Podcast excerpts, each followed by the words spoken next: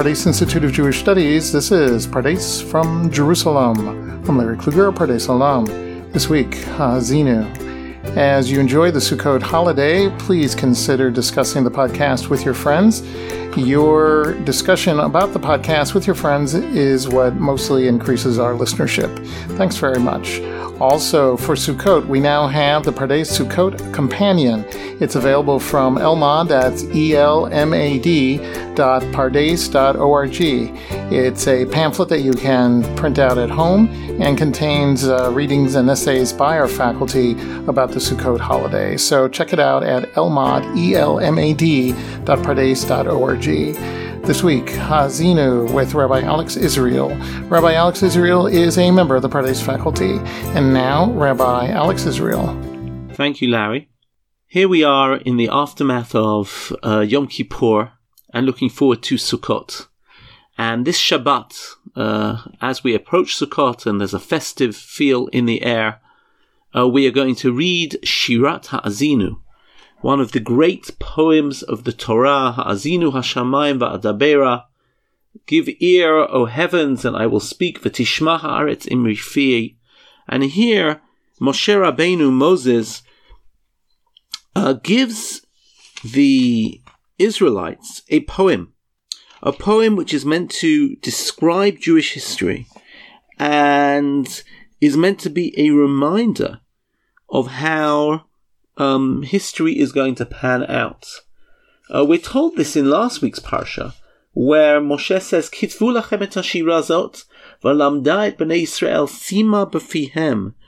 He says, "Write down this poem, teach it to the people of Israel, put it in their mouths, in order that this poem will be a witness." Against the people of Israel when I bring them into the land flowing with milk and honey, and I promise that the land I promised to their fathers, and they eat their fill and grow fat, and turn to other gods, this poem will confront them as a witness. I remember when I was in elementary school, I don't remember what grade it was, maybe fourth grade, and uh, we reached the bit in the Torah where we get to Parshat Ha'azinu, Deuteronomy chapter 32, and our homework for that week was to learn the entire Shirah, the entire poem Baal Peh off by heart. And that Friday, in our assembly, which we always had on a Friday afternoon before Shabbat, uh, our whole class got up and recited this poem uh, off by heart. I remember, still remember most of it to this day, because what you learn when you're children, you don't forget so easily. And um, our teachers took it very seriously that this was meant to sima b'fihem, place it in their mouths, it should be committed to memory because at some level, this poem is a, a, matrix of Jewish history. The notion that God brought us to the land, Israel, Vayishman Yeshurun Vayivat, uh, Jeshurun Yeshurun, the Jewish people, got fat and kicked back, rebelled against God, and then is subjected to all sorts of punishment. Uh, interestingly, Ha'azinu does not give the punishment of exile, which we saw earlier on in Devarim chapter 28. It seems like this is a matrix of troubles that would later befall the Jewish people, even in their own land, outside the paradigm of just exile and redemption.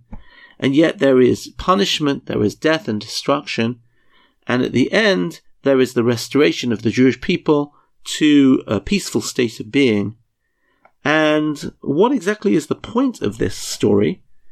It would seem like the point of this story is very clearly um, expressed by the verses in uh, Parsha Vayelech, last week's Parsha, when the people might turn after they have experienced the uh, ra'ot, rabot, v'tzarot, all sorts of troubles, and they'll say, Halo, halo al ki'ein Elohai b'kirbi mitzauni hara'ot eile.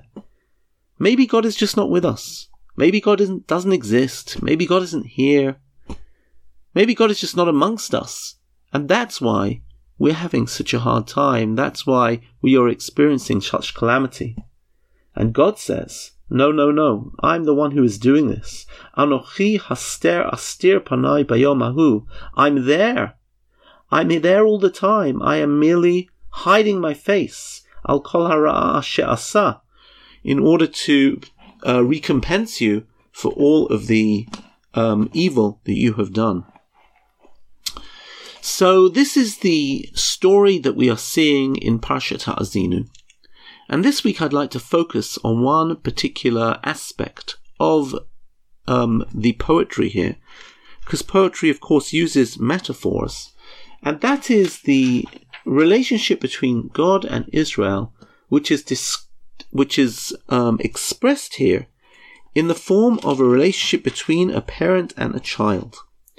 This begins in verse 4, where we already talk about, uh, where that we're going to describe all sorts of um, abandonment of the Jewish people of God, and then God abandons us. And we start off by saying, Hatzur Tamim Po'olo. The rock, in other words, God, his deeds are perfect. In all his ways he is just. El Amunah ve'in Avel. God is faithful, never false, tzaddik v'yasharhu, true and upright. Shichet lo? Is he the one who has been perverse? Lo, banav mumam. It is his children who have been the ones who have trespassed. Dor ikesh uptaltol, a generation who are crooked and um, lacking in correctness. Here we have the notion that we are called his children, banav mumam, and in the very next verse we talk about um, Halohu avicha kanecha, hu. God is the Father who created you. He fashioned you and He made you endure. We are God's children and God is our Father. In fact, for those of you who were in Shul on Yom Kippur, you will remember the famous piyut, Ki anu amecha, we are your people, Va'ata Eloheinu, and you are our God, Anu Vanecha Va'ata Avinu. In that poetry, we are your children, and you are our Father, Avinu Malkeinu, our Father, our King. Uh, we have this notion that we could be, God could be our King and us his servants, but in this particular section, Parshat Azinu, verse, chapter 32, God is not described as our king. He is described as a parent, and we are his child. And uh, we see this continuing on if you look later on in verse 19, verse 20, and verse 21. So there, for example, we read how um, Vayar Hashem vayinatz mikas banav. God looked on and was upset um, by his sons and his daughters. And he said, I will hide my face from them, I will see how they fare in the end, for they are a treacherous breed, children with no loyalty in them. Banim lo emunban. They are, we talk about emunah, faith in God. But emunah also relates to reliability. They are unreliable children. They are unfaithful children. They don't know who is looking after them. They are not faithful to their parent. Heim kinuni below el. They angered me by saying, that I am not their God, and I will disown them as if they are not my people. And once again, we have this notion of the relationship between God and Israel described as a relationship between a parent and a child. This seems to be something which isn't exclusive to Parshat Azinu, and I would argue that um, Sefer Devarim, the book of Deuteronomy as a whole, frequently uses this metaphor, the parent child metaphor, in order to describe the relationship between God and his people. So I'll give you at least two more examples. One is in uh, Devarim chapter 8, when God is describing the journey through the wilderness. And he says there, um, Sometimes it was difficult. You starved um, you suffered, and I gave you the manna. Ashelo Yadata, that strange fruit, food which nobody ever knew. And he says, What was I trying to teach you? Chapter 8, verse 5 Yadata im levavecha. Just like sometimes a parent will put his child through difficult situations in order to build him up, likewise, God is miyasrecha. He is also putting you through all sorts of trials and tribulations. Later on in Sefer Devarim in chapter 14, verse 1, God says it explicitly, Banim atem lashem Elohechem. Uh, you are children to God. Lotit God do. Do not cut yourselves. Um, ki am kadoshata, because you are a holy people. You are children to God. I say this, uh, I'm dwelling on this uh, sort of description and depiction of us as children to God and as God as our parent because other metaphors other metaphors could be used. And in fact, when you go to other places in Tanakh, you will frequently find a different set of um, ideas being used, a different matrix of the Israel God relationship. Uh, one of which is the idea that Israel is a woman and God is a man, and they're in a state of love, in a state of marriage. Uh, sometimes uh, we quote the verses, uh, we read them, we, we, read them f- frequently. They're the, the famous Haftarah. But haloch, we read it on in our Rosh Hashanah davening. Haloch v'karata al Yerushalayim leimor. Call in the ears of Jerusalem, saying, Ko amar Hashem, zacharti la chesed ne'urayich. I remember the days of your youth. Ahavat klonotayich. This is God talking to Israel through Jeremiah uh, the days of our marriage, our honeymoon. God says, I tell you, I told you, come after me into the wilderness, Beretz Lozruah, in a place which was unsown.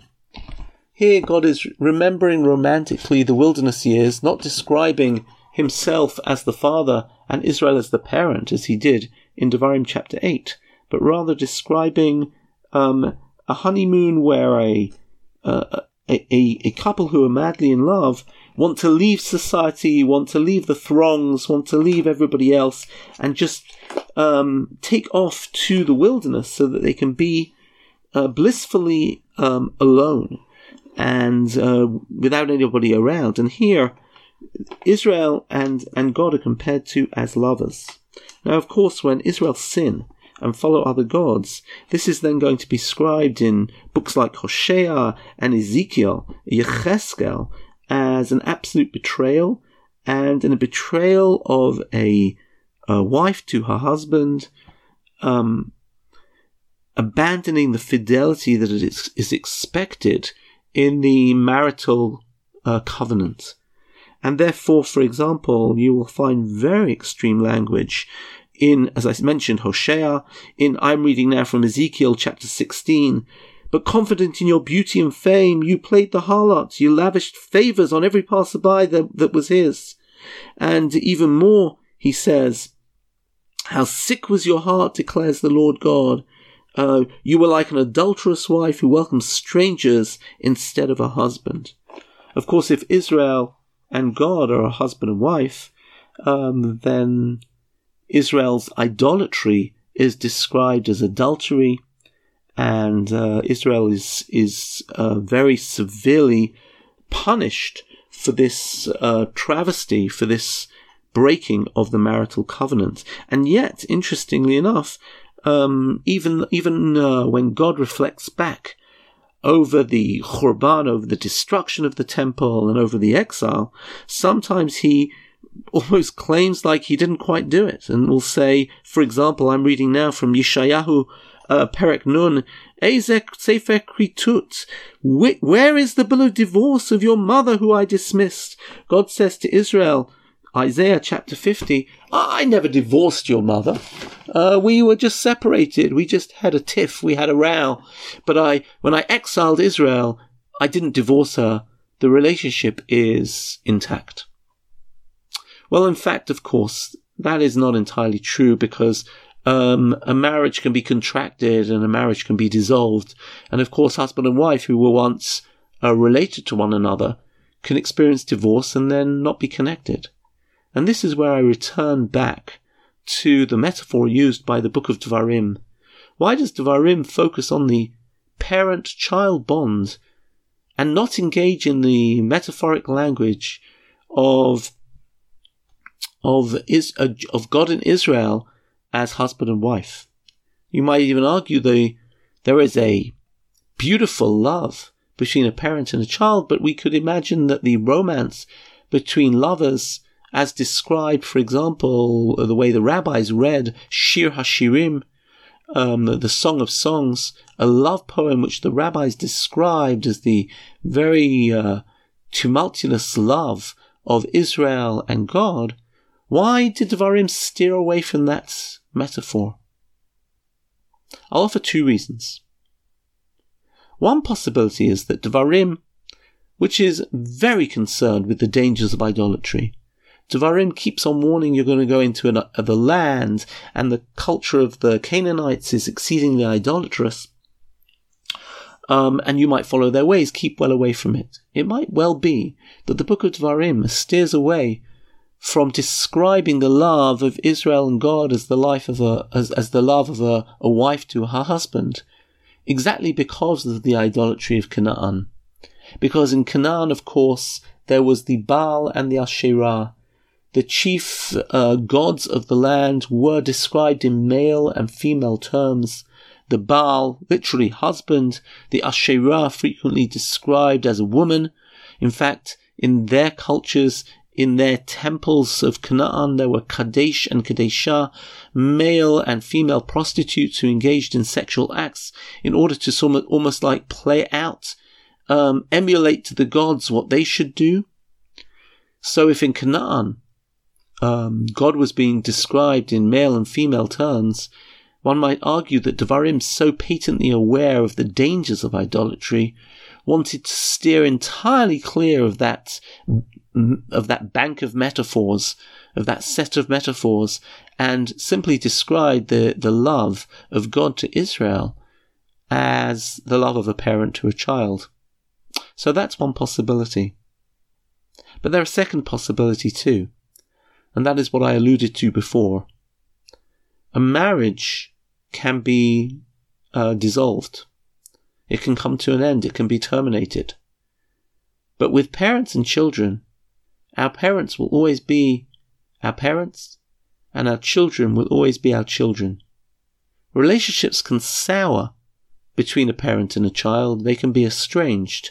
However, a parent will always be parent, I will always bear my parents' DNA, and likewise my children will always be my children, whether the relationship is warm or the relationship is distanced. And here I want to take this further uh, to an amazing Talmudic passage in Masechet Kiddushin. In Kiddushin uh, Daf Lamed Vav, chapter 36, where um, they take that verse in Devarim chapter 14, Banim atem Lashem Elokechem, and there is an argument here about whether that is true, because Rabbi Yehuda Bar Ilai uh, turns around and says, You are sons to the Lord your God, uh, that is, when you act like sons to God, then you are called sons, or then you're called children. But if you don't act like children, you're not called my children. In other words, Rabbi Yehuda wants to claim that God has the capability, if Israel rebel, if Israel abrogate the covenant, to actually reject the Jewish people. However, Rabbi Meir says, whichever way you are still called children.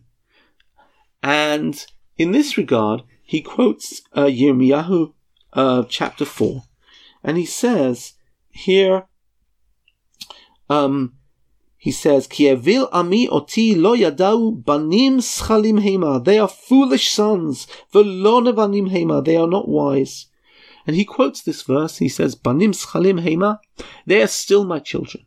And then he quotes the verse from our parsha. He quotes the second verse, and he says, "Banim lo emunbam." They are unfaithful children.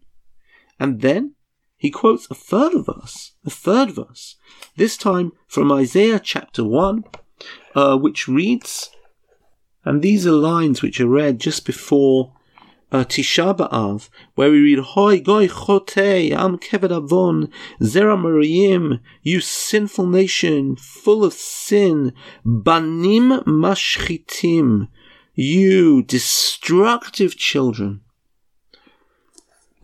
Rabbi Meir here insists that however much Israel distance themselves from God, they will still be God's children. And the Talmud, in its typical way, asks to Rabbi Meir, why do you need all of these three phrases? And he says, well, I'll tell you exactly why. First, it calls them foolish. In other words, sometimes, and we might even describe this, sometimes a parents can be uh, blessed with a child, but okay, the child's not so intelligent, and so the, therefore the, the child doesn't always understand what is required of him. But the, se- the second one says, Banim lo imunban, children who aren't faithful. That's a different level. That's a level where a child rejects their parents. They're not faithful to them.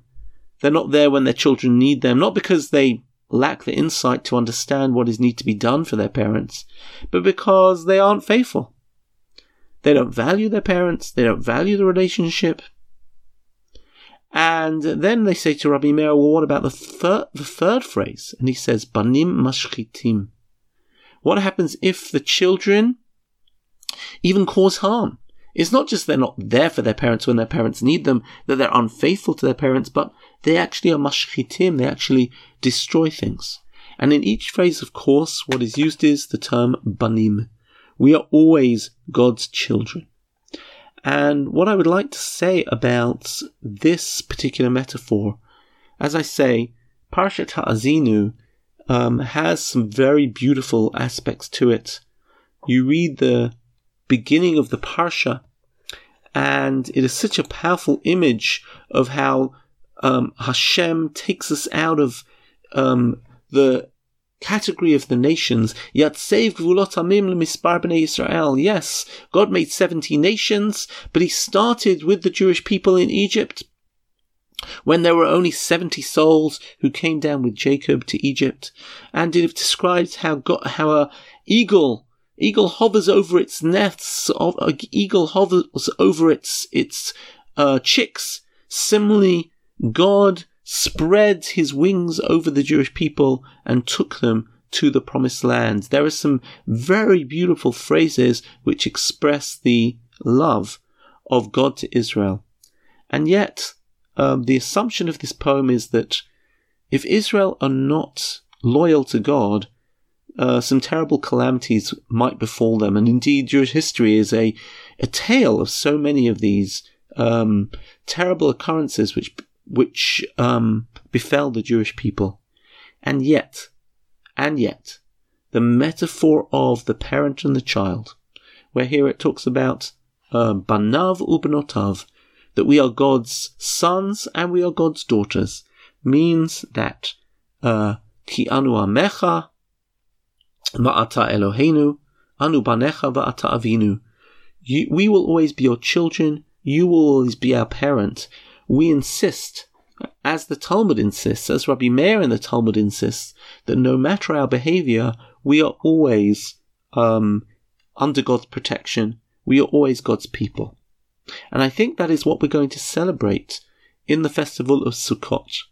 We're going to go back to that out into out of our brick houses where we are self-sufficient and out to a flimsy hut outside in the cold or in the heat and we are going to say that we are emulating and we are recreating the desert experience where it was exactly that relationship of a hike through the desert where God was the parent and we were the child and we had to learn uh, what it was like to be a child to this God. Uh, maybe, and we hope, that it will also be like Jeremiah described a honeymoon, a wonderful opportunity to be together with God. But one of the major messages which I draw from the book of Devarim in general and um, from Ha'azinu in particular is that no separation between Israel and God is possible. We are his children, he is our parent, and that means an everlasting bond for all time. Thank you for listening. Shabbat Shalom. Thank you, Rabbi Israel. Thanks for tuning in, and we'll see you on the next episode of Pardes from Jerusalem.